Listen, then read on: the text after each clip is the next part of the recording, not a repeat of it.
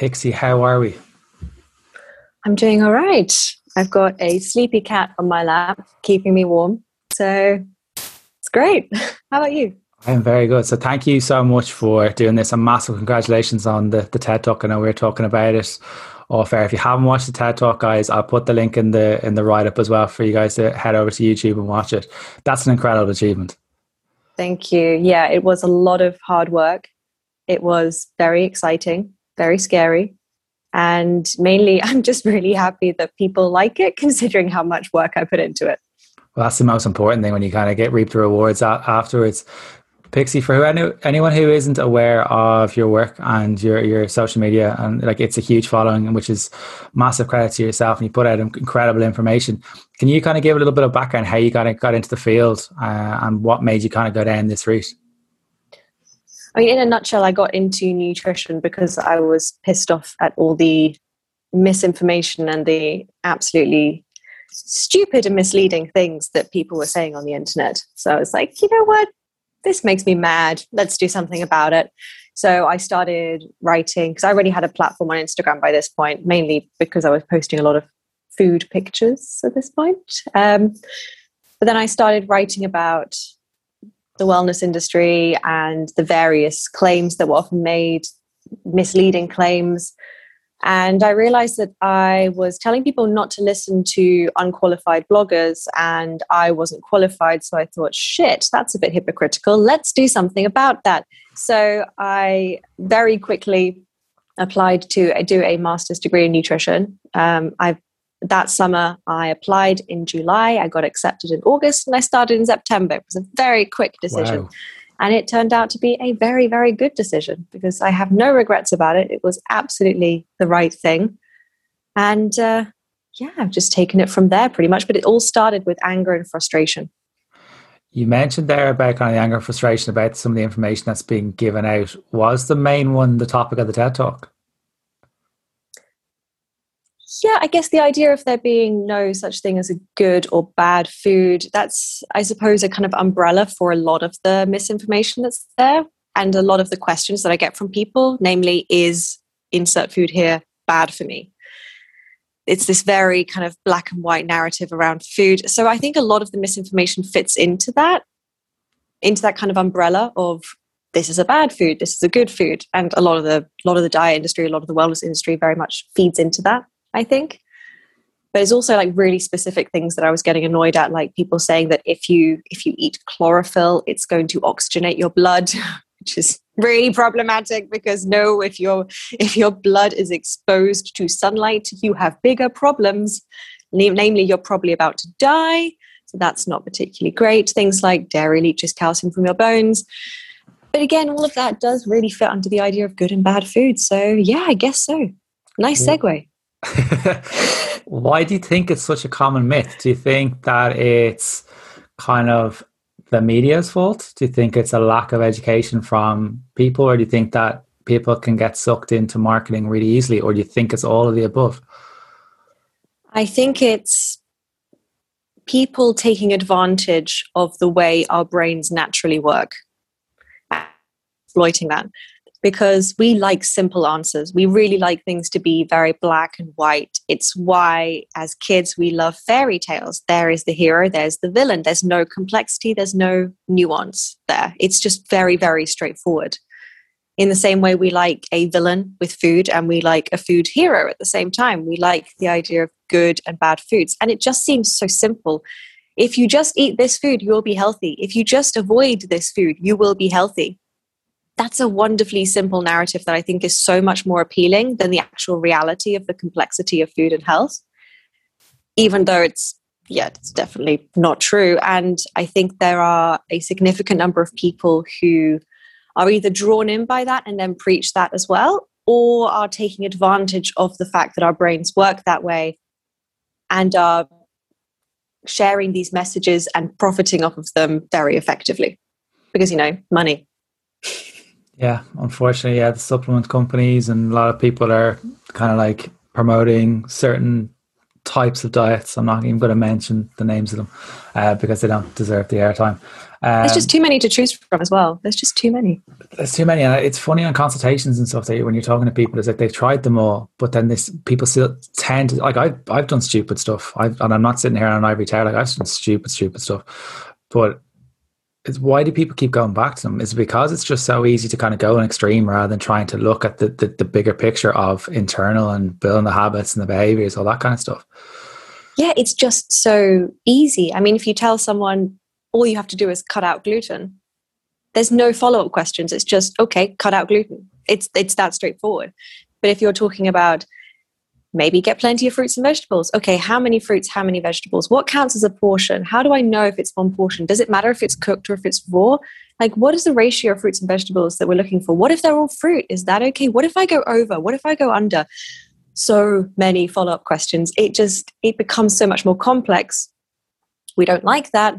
So we go to the very simple things because it's so wonderfully straightforward. You don't need to really ask any follow up questions and the marketing is very effective and very easy to do. And there's always that that hope what if this next thing what if this thing is actually the answer? The previous ones they weren't but maybe this next one maybe it is and we cling to that hope desperately. Understandably so i think. What can we do to protect the next generation? Ooh. i don't think it's going to be easy to do. I think that we need better scientific literacy in schools and media training in schools. So people understand that what is said in the media and social media isn't automatically always trustworthy and completely objective and that it's worth being skeptical. I think not necessarily critical thinking but a bit of skepticism and just preparing people a little bit more for what the world is going to throw at them hmm. is probably going to help. I think the way that we teach kids around food and nutrition in schools is also very simplistic. I mean, I'm going by my own memory of what I was taught, which is these are healthy foods, these are unhealthy foods. Don't eat too much, don't eat too little, because both of those are ugly. That was pretty much the extent of what I was taught in school about nutrition. And that's just, mm, that's not good enough in my eyes. Yeah, like I, I did. I only did home ec for maybe a year, but like I don't really remember it being taught anything regarding what particular food groups or what they do, the impact of it. it was like, right, go bake a cake, go bake a lasagna, go go for a spag bol or whatever it may be. There's nothing wrong with that, but like I was at 16 years of age at that point, and you're kind of like, well, I'm going towards adulthood and I still don't know what these kind of foods are. Um, and I think a lot of people are kind of like getting bogged down with social media as well, and the fact that uh, kind of particularly the teens are kind of like there's more airtime now that that understanding what's happening now. People are looking at particular influencers or looking at body types and stuff, and they're kind of like, why can't why can't I'm going to eat like these, so I'll look like these. And unfortunately, that's not the case. I know I, am not sure if it's been passed yet, but there was some regulation being brought in in the UK about kind of having to declare uh, if you've altered your photo. I'm not sure if it's 100 percent. From ooh, I mean that needs to be a thing for I, sure. How are they going to implement that in reality, though? So you have to put a water. You have to put a watermark on your photo if it's been altered. Mm. Ah. I think because I think you guys have a minister for mental health, maybe. I think.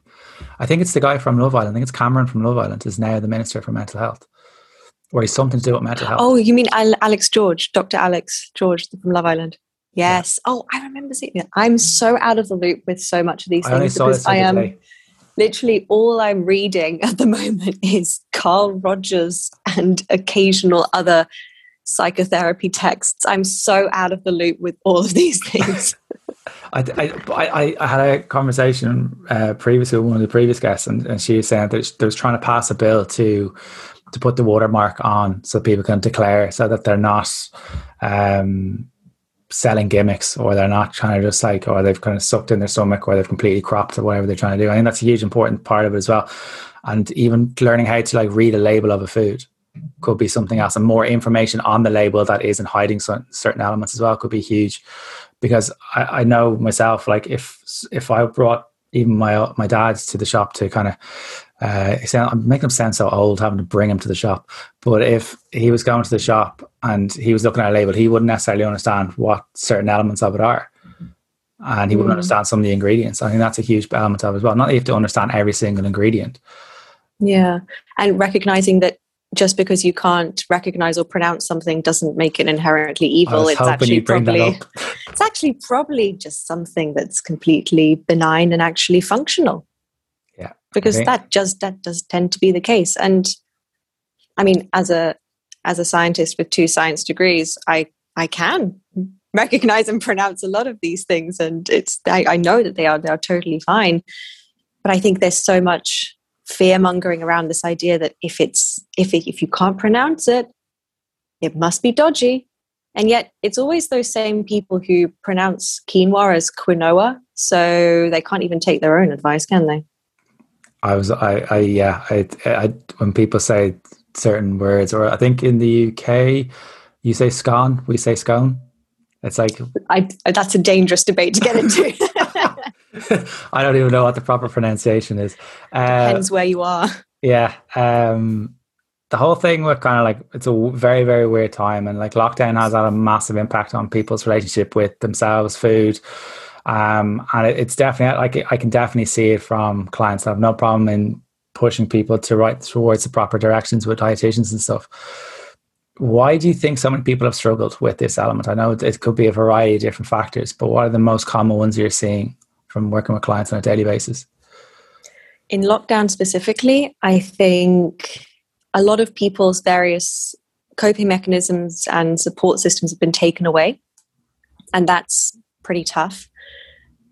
I think for a lot of people, the fact that they they feel restricted in terms of what they can do and what they can therefore find in terms of food sometimes in terms of movement that is quite tricky for people i think or has been quite difficult.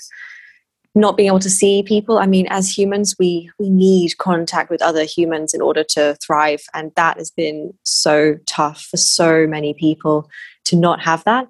There's also just so much uncertainty and we as humans do not do very well with uncertainty. We find it very difficult. We want things to be nice and straightforward nice and simple and relatively certain humans as, as humans we're more likely to stay in a position of shitty certainty than potentially better uncertainty.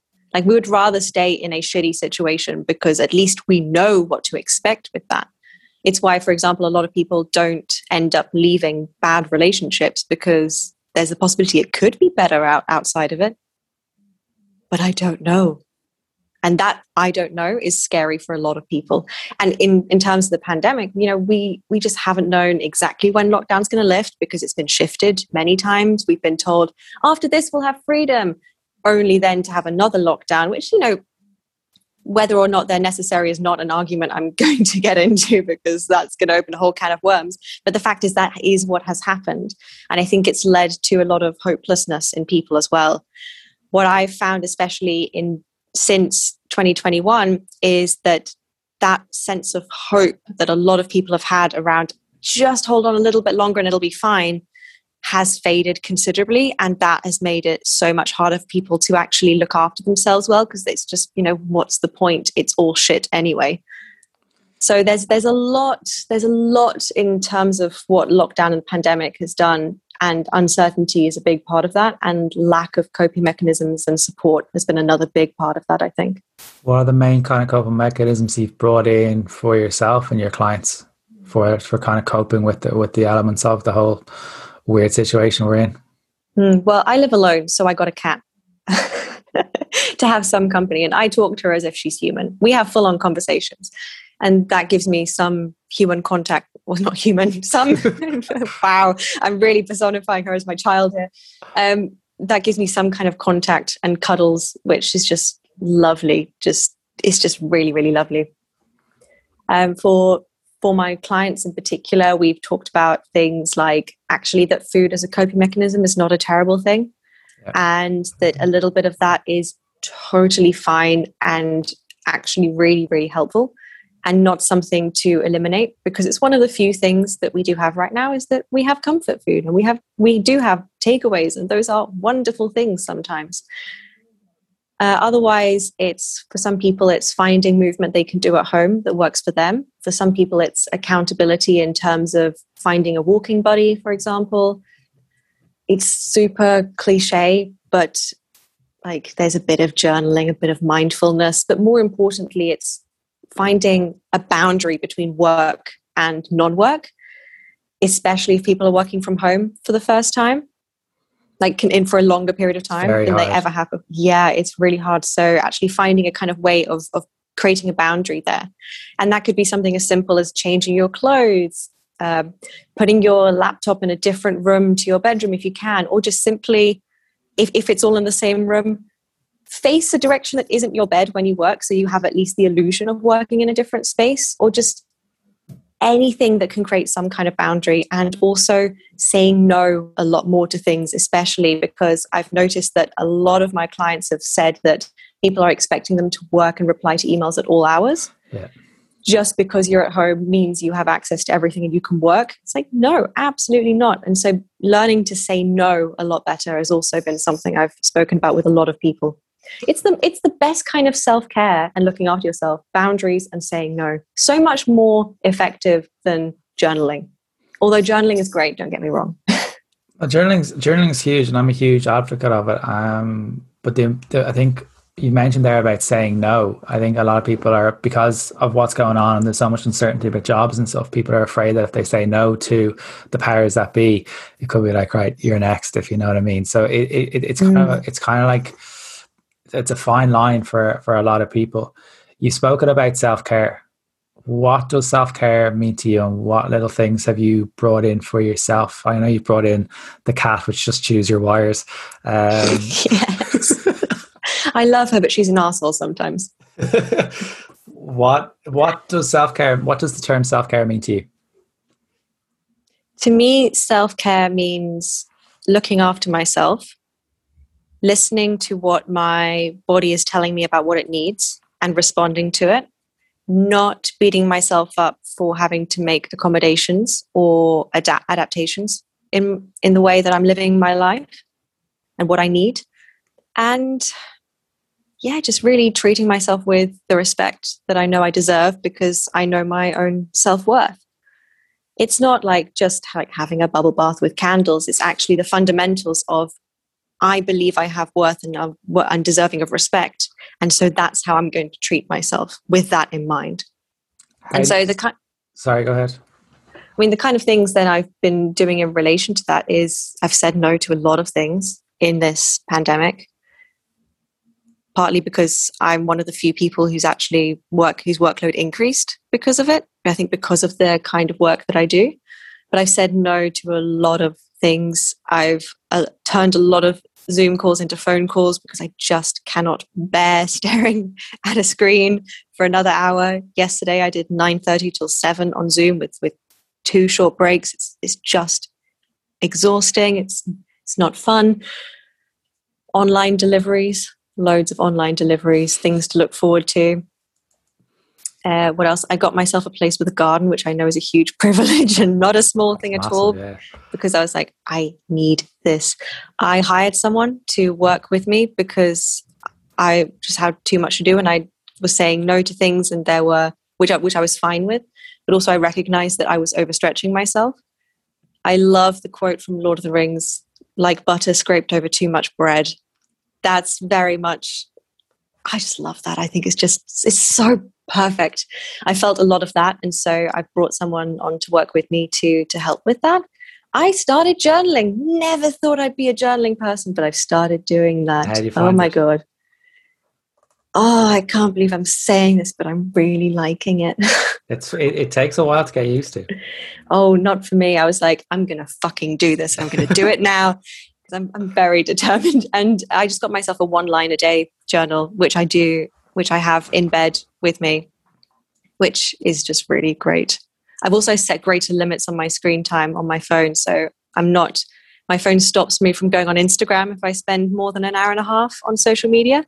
So there's there's that, and my laptop never enters my bedroom anymore.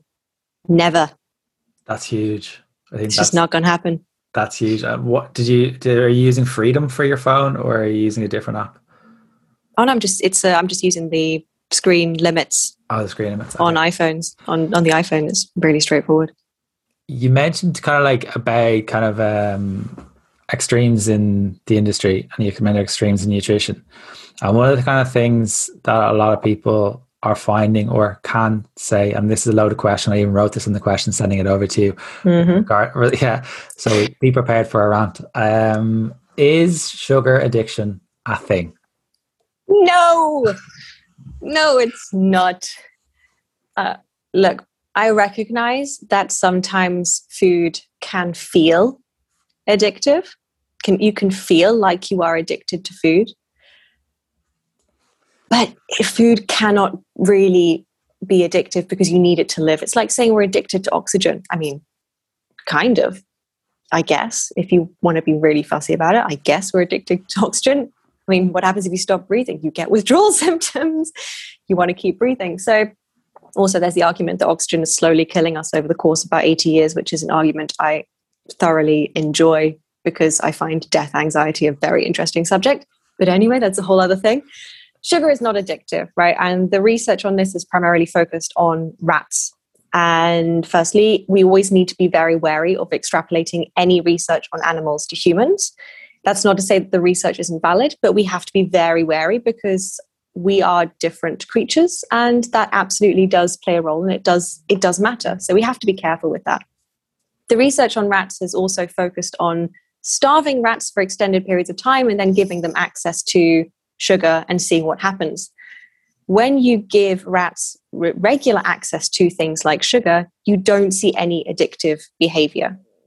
But it's only when they are starved or severely restricted and then offered it, they go nuts on it because they're hungry. What do you expect is going to happen when you starve someone? Like they're going to eat a lot because that's a basic biological response that we have. There was also that, that wonderful research that gave rats sugar and cocaine, and the rats went for the sugar rather than the cocaine, which then led to the headlines that sugar is more addictive than cocaine. No, the rats were starved, they were hungry, what a surprise they went for the substance that gives them actual energy rather than just makes them a little bit happy and high. Like maybe rats get a come down from cocaine too. Maybe they actually just have a basic biological drive towards foods that actually provide energy all of that would make far more sense than the idea that sugar is more addictive than cocaine. Also, I mean, when was the last time you actually saw someone just spooning pure sugar from a bag into their mouth? It's not something that happens very often because sugar by itself is fine, but we struggle to eat a lot of it in a short space of time. However, you you pair sugar together with fat and starch. Ooh, that is tasty stuff. As humans, we love that. I mean, donuts. Okay, say no more. We as humans, we love those foods. But again, it's not because they're addictive, it's because it is the perfect package of, of energy density, which we are through our kind of evolutionary process are driven towards because it's the most effective and quickest way of keeping us alive if we feel if our bodies feel that we are struggling to get enough food which if you're in any kind of restriction that can that can be the case not always but it can be the case so it's not that it's addictive it's just that we are wired through evolution and our basic biology to find these foods particularly appealing because they keep us alive for longer compared to starvation in particular. Yeah, starvation doesn't sound like a crack. Um, but you meant like with sugars and stuff like that. I don't like because what hap- what can come in on questions sometimes is worrying about the amount of sugar that's in fruit. And that's kind of when people can get bogged down and on that side of things and like sweating the small stuff when there's kind of bigger elements yeah. at play. How do you kind of educate people on on that side of things? Like, do you would you send a client a paper, or would you kind of say, right, this is X, Y, and Z. This is how X, Y, and Z works, or would it be kind of like this is just a straight fact, or would it depend? It depends. I mean, it makes me so sad the idea that people are afraid of eating something like fruit. It's, oh, I mean, what is the world coming to when people are afraid of eating fruit? It's, oh God, it's so depressing. If you spend too much time thinking about it, it makes you just never want to do this ever again. So let's not dwell. Um, the way that I kind of work with it with clients, it very much depends on what's going on for that client and what the kind of background is. So I don't tend to send a lot of papers because the language tends to be quite inaccessible. Yeah. And actually, I've generally found that people don't always find that very helpful. If they want a paper, they will ask specifically for a paper. But otherwise, they kind of just want me to talk them through it. And often, before I talk them through it, I will ask them, What is going on here for you? What do you think is going to happen? Where has this come from? what is the actual fear that is driving this? Because it's not a fear of fruit, it's a fear of either what the fruit will do to someone's body or what it will do to someone's health. What is actually going really going on there that is that is the underlying driving fear?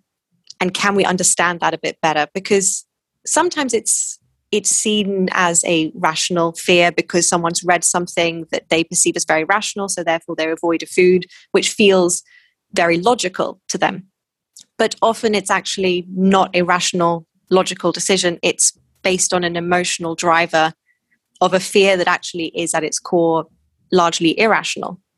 And so if if someone's fear is largely irrational and emotional, I don't think that logic is the only way out of that because logic didn't get you into it.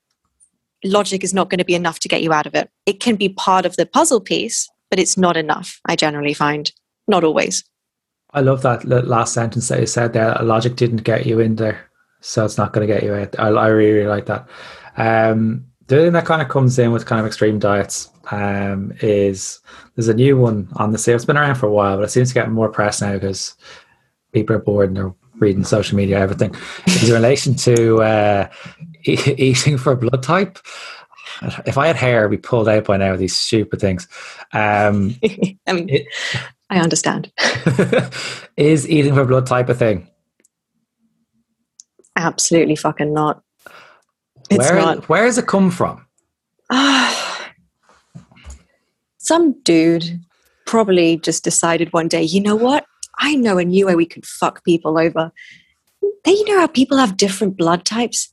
What if we tell people to eat differently according to their blood type? Ooh, that's a good one. It's very straightforward. People are gonna it sounds vaguely sciencey because blood type is a real thing.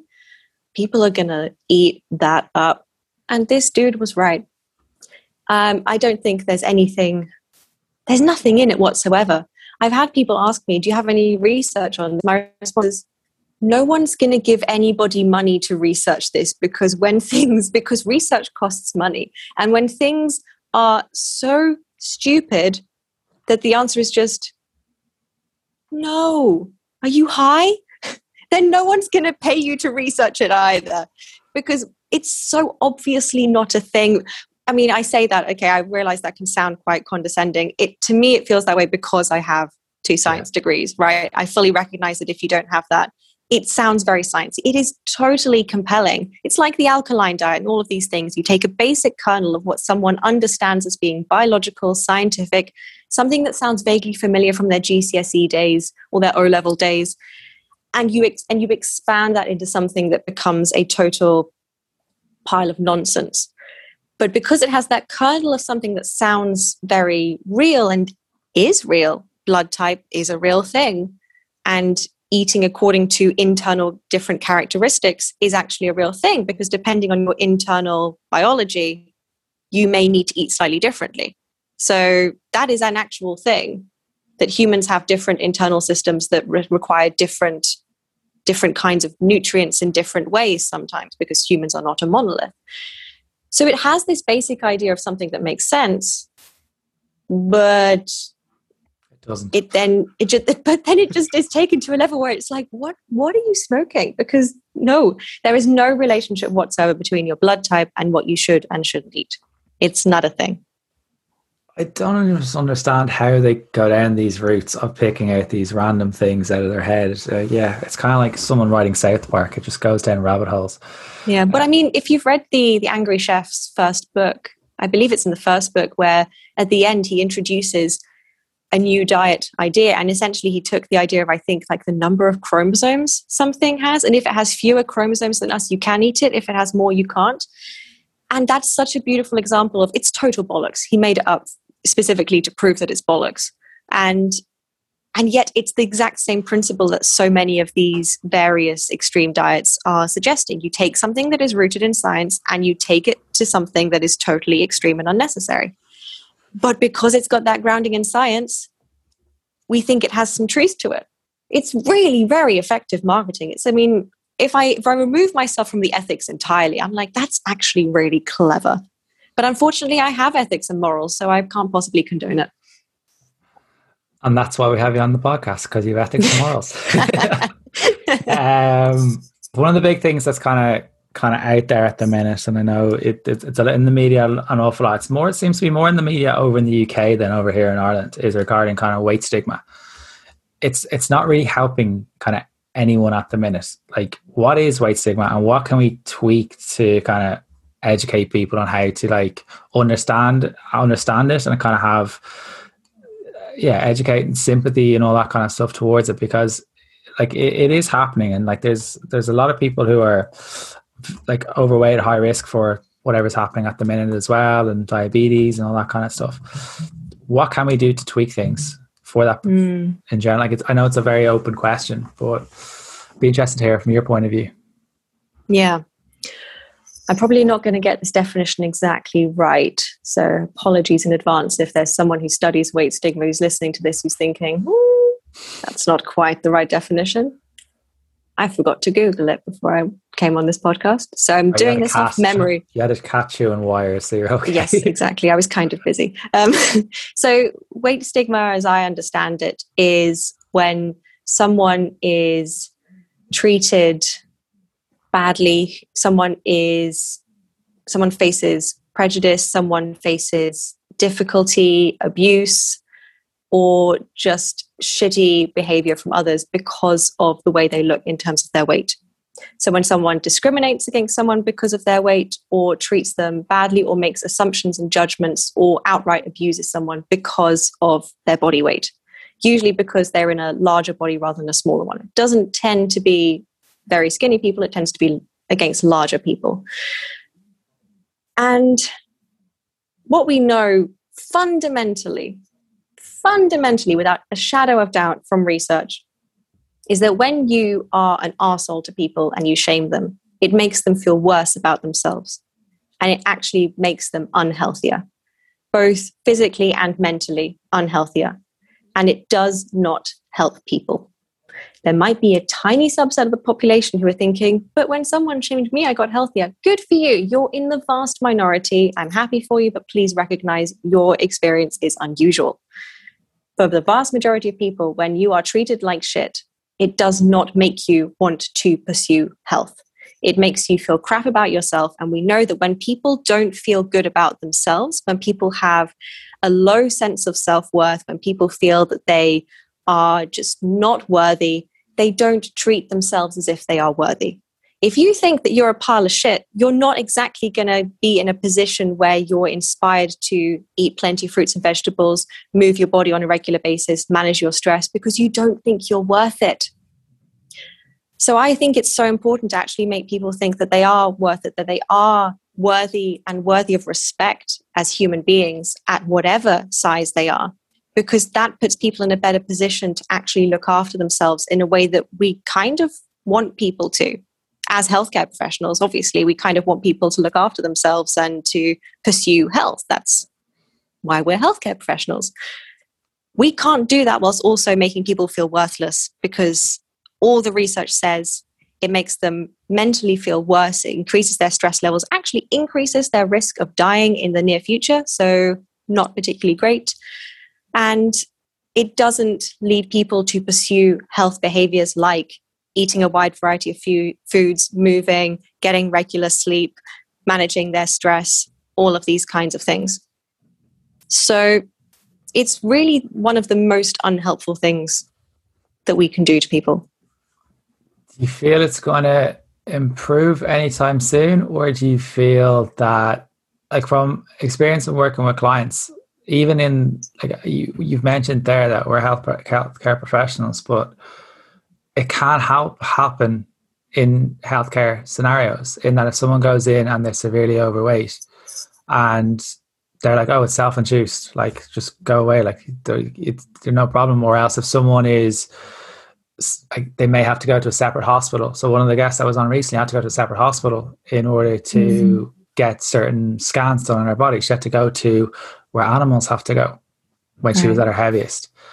And that's a stigma attached to itself. You're too big yeah, for this. It's degrading. To, yeah, exactly. And I can understand where that. Do you think it's going to change anytime soon, or do you think the, the stigma is still there, even amongst society, but also with kind of the medical professionals as well?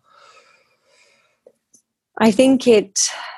I, I have some hope that slowly but surely, far more slowly than I would like it to, it's going to shift because it, it is shifting a little bit. There are more healthcare professionals, especially medical professionals, speaking about this, listening to people who have experience of weight stigma and what it's done to them.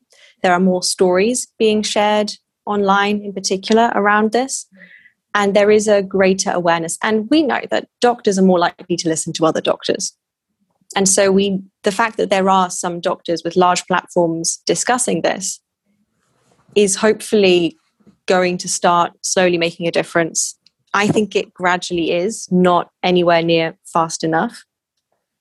But I also think people need to have an honest conversation with themselves because if after, if you have been told and you know that shaming people and blaming people in this way actually leads to worse health outcomes and you're still doing it, you need to ask yourself why. Because if you are still doing it after knowing this and reading the research and understanding that, you're not actually interested in people's health. You just think people don't look nice and therefore you think you can treat them badly. And that makes you an asshole in my eyes. Do you think it's going to change?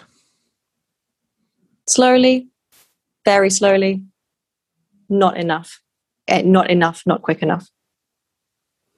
It's it's because there's so many people out there. Like I know the body confidence movement is out there as well, and people are putting their own insecurities onto people if they're looking and they're kind of saying, "Oh, this person has like I don't know." skin rolls or whatever maybe and skin rolls are completely normal by the way like i'm sitting here right now and i can pinch it or whatever it may be but people are because we've been predisposed to extremes for so long like it's gone from the likes of marilyn monroe it's gone from the likes of say uh, Kate Moss. It's gone mm. to like mm. Naomi Campbell. It's gone to this extreme now where it's kind of like quads and glutes. We keep mm. latching onto these extremes and putting our own biases onto them. I hope it changes. I don't know if it's going to happen in my lifetime, realistically. Yeah. Make- Isn't it kind of messed up that bodies become fashionable? Bodies yeah. go in and out of fashion. I mean, that's ugh, when you like, really think like about it. Like, it's like it's an ornament. Yeah, yeah. That's that's exactly it. It's like it's just something to be looked at. It's not something functional. It's not something that is an incredible vessel and vehicle for you to do amazing things in life. It's just a pretty shiny thing. Look at it. Isn't it shiny and pretty? And isn't it nice and small? And then what a lot of people tend to do is because I look good out external, it sometimes can look shit internal and like for the likes of HA and losing cycles, all that kind of stuff, that can be a detrimental health factor going down the line. So yeah. I think you have to look a hell of a lot internal as well as external as to why you potentially putting your own insecurities onto someone, but you also have to look at yourself and say, right, what what can I do to improve my own health and kind of not going for these extremes, trying to find a balance. But these words don't sell. Like if I was to put up an ad right now and say, "Here's a balanced diet, I can change your habits and whatever," it's not going to sell. But I can make you lose six kg yesterday. That's going to sell. yeah, absolutely, it is because I mean, and it makes I totally get why people want that because sometimes it does improve health and all, but pretty much 100% of the time, the world will treat you better. That's pretty much guaranteed. If you are smaller, the world will treat you better.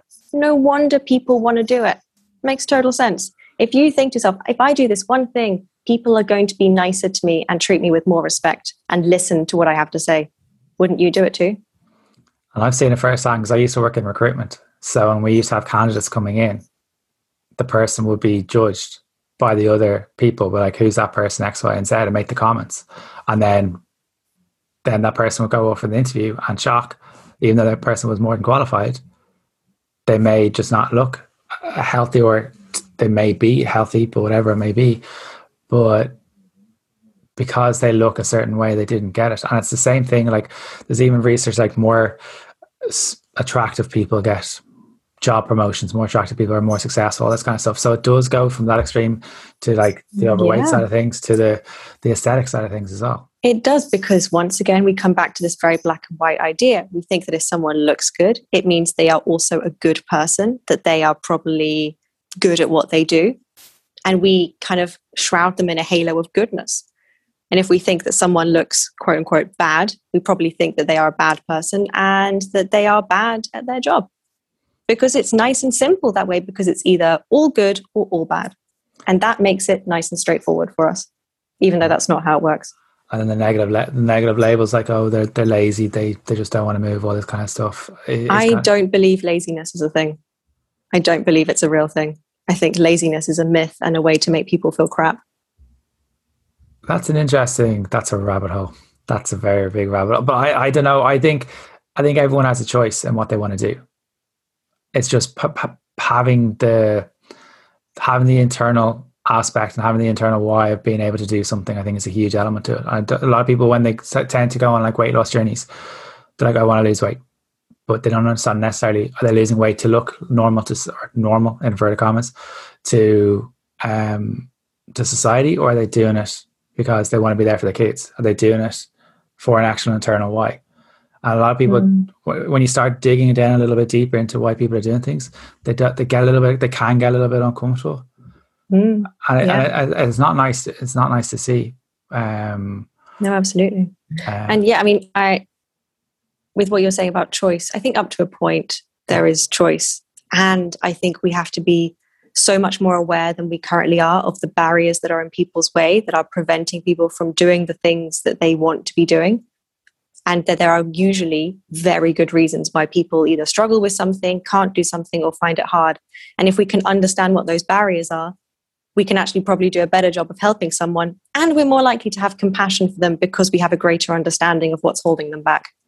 And we also have to take into uh, into effect kind of like mental health has a huge element. There's a lot of people struggling right now with kind of depression and stuff like that, and from having from having, having had it before, um, and suffer from it when you're in that headspace, if anyone says something to you, you're, you're not going to get up.